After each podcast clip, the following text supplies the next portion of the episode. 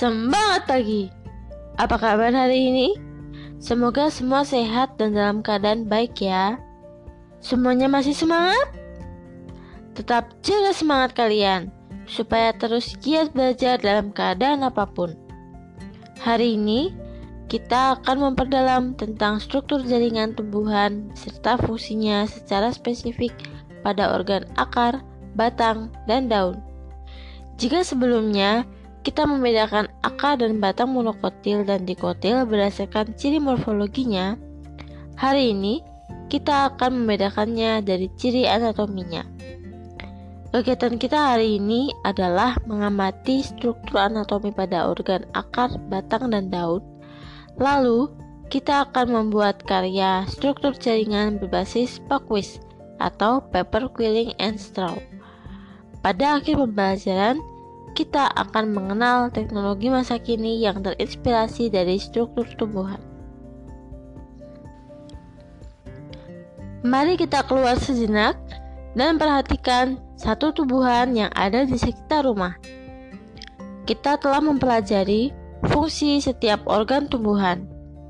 Kita juga telah mengenal jaringan-jaringan pada tumbuhan. Seperti yang anak-anak lihat, Tumbuhan dapat tumbuh dengan baik karena tersusun dari jaringan yang bekerja sesuai fungsinya. Bagaimana jaringan-jaringan tumbuhan tersusun sehingga setiap organ dapat menjalankan fungsinya dengan baik? Berikan satu contoh jaringan pada organ tertentu beserta fungsinya. Tulis pendapatmu di WhatsApp grup kelasmu dan silahkan pause podcast ini selama kalian mengetik jawaban. Selamat mengerjakan.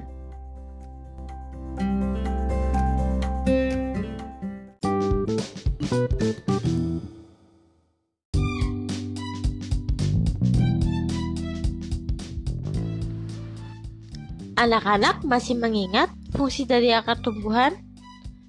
Mari kita buka kembali catatan pada pertemuan yang lalu dan buku paket halaman 127. Beberapa fungsi akar antara lain untuk menabatkan tumbuh-tumbuhan pada tanah, menyerap air dan mineral dalam tanah, serta pada beberapa tumbuhan lain terdapat fungsi tambahan seperti menyimpan cadangan makanan bagaimana akar tumbuhan dapat melakukan semua fungsi tersebut. Pada pertemuan sebelumnya, anak-anak mengamati struktur jaringan penyusun akar jagung. Apakah ada hubungannya antara struktur jaringan penyusun akar dengan fungsi akar tumbuhan?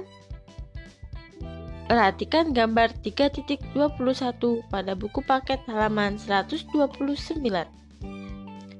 terdapat tiga zona pertumbuhan akar. Dari yang paling ujung, terdapat zona pembelahan, kemudian di atasnya terdapat zona pemanjangan, dan zona diferensiasi. Zona pembelahan terdiri atas jaringan meristem apikal. Jaringan meristem apikal memiliki sel-sel yang terus membelah dan menyebabkan akar semakin panjang. Jaringan ini dilindungi oleh tudung akar sehingga dapat menembus tanah tanpa mengalami kerusakan dan dapat menabatkan tubuh-tumbuhan dengan kuat ke dalam tanah.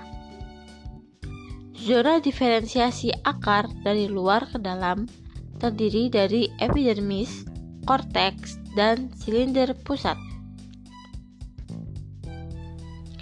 Kita akan melakukan perjalanan bersama air dan mineral tanah yang memasuki tumbuhan. Pertama, air dan mineral akan bertemu dengan jaringan epidermis akar. Jaringan epidermis merupakan bagian terluar dari akar. Pada bagian tertentu, sel epidermis dapat mengalami modifikasi menjadi rambut akar yang berfungsi untuk memperluas daerah penyerapan. Sel epidermis memiliki dinding yang tipis sehingga air dan mineral mudah masuk ke dalam sel epidermis yang dilanjutkan menuju korteks dan silinder pusat. Korteks tersusun atas jaringan parenkim yang memiliki dinding sel tipis dan tersusun renggang. Korteks memiliki fungsi sebagai tempat penyimpanan cadangan makanan bagi tumbuhan. Lapisan terdalam korteks adalah endodermis yang membatasi korteks dengan silinder pusat. Pada jaringan endodermis terdapat bentukan seperti pita yang disebut pita Kaspari. Pita Kaspari berfungsi untuk mengatur jalannya mineral yang diserap oleh akar agar menuju ke silinder pusat. Silinder pusat atau disebut stele tersusun atas jaringan-jaringan pengangkut dan jaringan pendukung lainnya seperti perisikel dan parenkim empulur. Sel-sel perisikel berfungsi untuk membentuk cabang akar. Berkas pengangkut pada silinder pusat terdiri atas silem yang mengangkut air dan mineral dari tanah menuju batang hingga ke daun, dan flum yang mengangkut makanan hasil fotosintesis dari daun ke seluruh tubuh tumbuhan.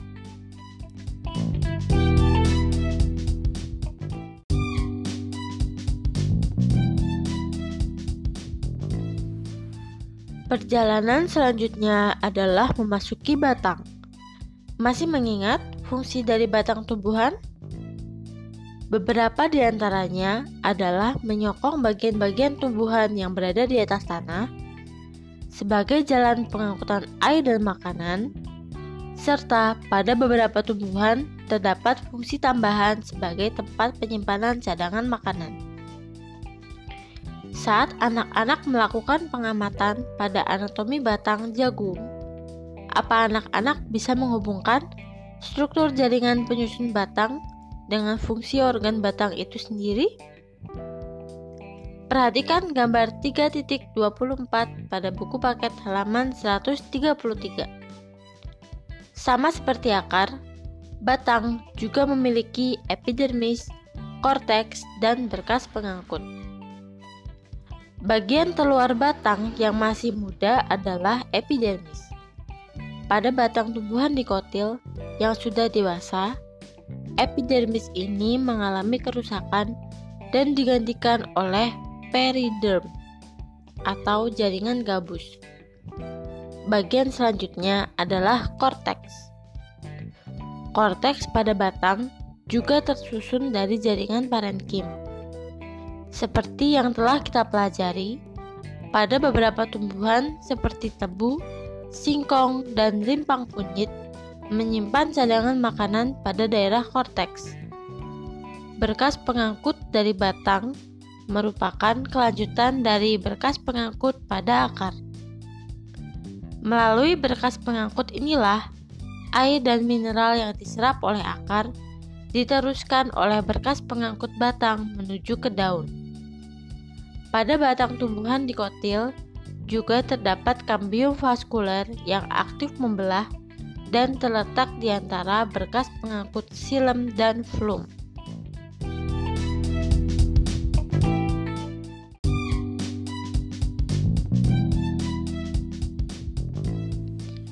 Perjalanan air dan mineral tanah yang masuk melalui akar dan melewati batang tumbuhan memiliki tujuan akhir pada organ daun. Coba anak-anak ingat kembali fungsi organ daun pada tumbuhan. Daun memiliki fungsi untuk mengambil karbon dioksida sebagai bahan fotosintesis, mengatur penguapan air atau transpirasi, dan untuk penafasan tumbuhan atau respirasi. Perhatikan gambar 3.25 pada halaman berikutnya. Pada permukaan atas dan bawah daun, terdapat jaringan epidermis yang melindungi jaringan lain di dalam daun. Terdapat kutikula atau lapisan lilin pada beberapa tumbuhan yang melapisi daun untuk mengurangi penguapan. Di sana juga terdapat stomata yang dapat membuka dan menutup sebagai bentuk penyesuaian terhadap kondisi lingkungan. Kutikula dan stomata merupakan bentuk modifikasi dari epidermis daun. Pada tumbuhan umumnya, saat siang hari, stomata akan membuka sehingga karbon dioksida masuk untuk digunakan dalam fotosintesis. Berbeda dengan tumbuhan yang hidup di daerah kering seperti kaktus. Stomata pada tumbuhan kaktus akan menutup di siang hari supaya tidak banyak air dalam tubuh yang menguap lewat stomata. Pada kaktus, stomata akan membuka saat malam tiba. Pada tanaman lain, sel-sel epidermis daun juga dapat mengalami modifikasi menjadi sisik dan rambut-rambut. Di antara jaringan epidermis atas dan bawah, terdapat jaringan mesofil dan berkas pengangkut. Jaringan berbentuk silinder yang tersusun padat menyerupai tiang dan banyak mengandung klorofil ini disebut jaringan palisade atau jaringan tiang. Di bawah jaringan palisade terdapat jaringan bunga karang yang tersusun dari sel-sel dengan bentuk tidak beraturan, tersusun longgar, dan mengandung klorofil. Jaringan palisade dan bunga karang merupakan jaringan mesofil. Jaringan mesofil ini sebenarnya adalah jaringan parenkim yang mengandung klorofil.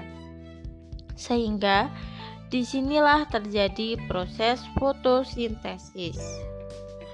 Pada tumbuhan monokotil, mesofil tidak berdiferensiasi menjadi jaringan palisade dan bunga karang, tetapi tersusun atas sel-sel parenkim yang mengandung klorofil dengan ukuran seragam.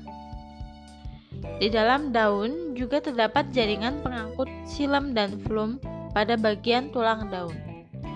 Jaringan pengangkut ini merupakan kelanjutan dari jaringan pengangkut pada akar dan batang. Air dan garam mineral dari dalam tanah sampai ke daun melalui silem. Di ujung tulang daun, air keluar dari silem dan masuk ke sel bunga karang serta sel palisade. Di sanalah sebagian air digunakan untuk fotosintesis dan sebagian lagi dikeluarkan melalui penguapan atau transpirasi. Hasil fotosintesis berupa glukosa akan diangkut dan disebarkan oleh flum ke seluruh tubuh tumbuhan. Sedangkan hasil berupa oksigen akan dikeluarkan melalui stomata.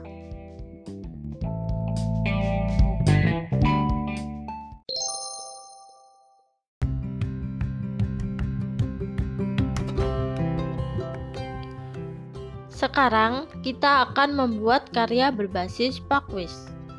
Sebelum memulai kegiatan ini, anak-anak harus mengetahui anatomi dari akar dan batang. Coba perhatikan ilustrasi penampang melintang akar dan batang tumbuhan pada LKPD yang telah kalian unduh. Pelajari dan temukan perbedaan antara organ tumbuhan monokotil dan dikotil. Amati letak jaringan penyusunnya ukuran sel penyusunnya, dan pola yang terbentuk. Anak-anak dapat membuat beberapa catatan kecil untuk mempermudah kalian dalam membedakan struktur tumbuhan monokotil dan dikotil. Setelah menemukan perbedaannya, anak-anak ditugaskan untuk membuat karya struktur tumbuhan berbasis Pakwiz atau paper quilling and straw sesuai pembagian yang telah ibu tentukan. Untuk peserta didik dengan nomor presensi 1 sampai 5 membuat anatomi akar monokotil. 6 sampai 10 membuat anatomi akar dikotil. 11 sampai 15 membuat anatomi batang monokotil. 16 sampai 20 membuat anatomi batang dikotil. Silakan cermati langkah kerja yang ada pada LKPD. Siapkan semua alat dan bahan yang telah Ibu tugaskan. Siapkan kertas yang sebelumnya sudah digulung dengan berbagai warna untuk memudahkan dalam membedakan setiap sel atau jaringannya dan membuat hasil karya kalian semakin indah dan menarik. Ambil kertas kardus dan gambarlah pola menggunakan jangka untuk kelingkaran dasarnya dan pola menggunakan penggaris untuk membuat kaki pada pola dasar. Lalu, rekatkan pola dasar dengan pola kaki dasar. Anak-anak dapat melihat contoh pada LKPD untuk lebih jelasnya ya. Kemudian, tempelkan kertas yang telah digulung pada kertas dasar sesuai dengan gambar menggunakan lem. Tempelkan hingga seluruh permukaan kardus tertutupi. Jangan lupa untuk menempelkan keterangan di setiap jaringan menggunakan kertas kecil dan spidol. Dokumentasikan karyamu dan unggah di Google Classroom. Selamat berkarya!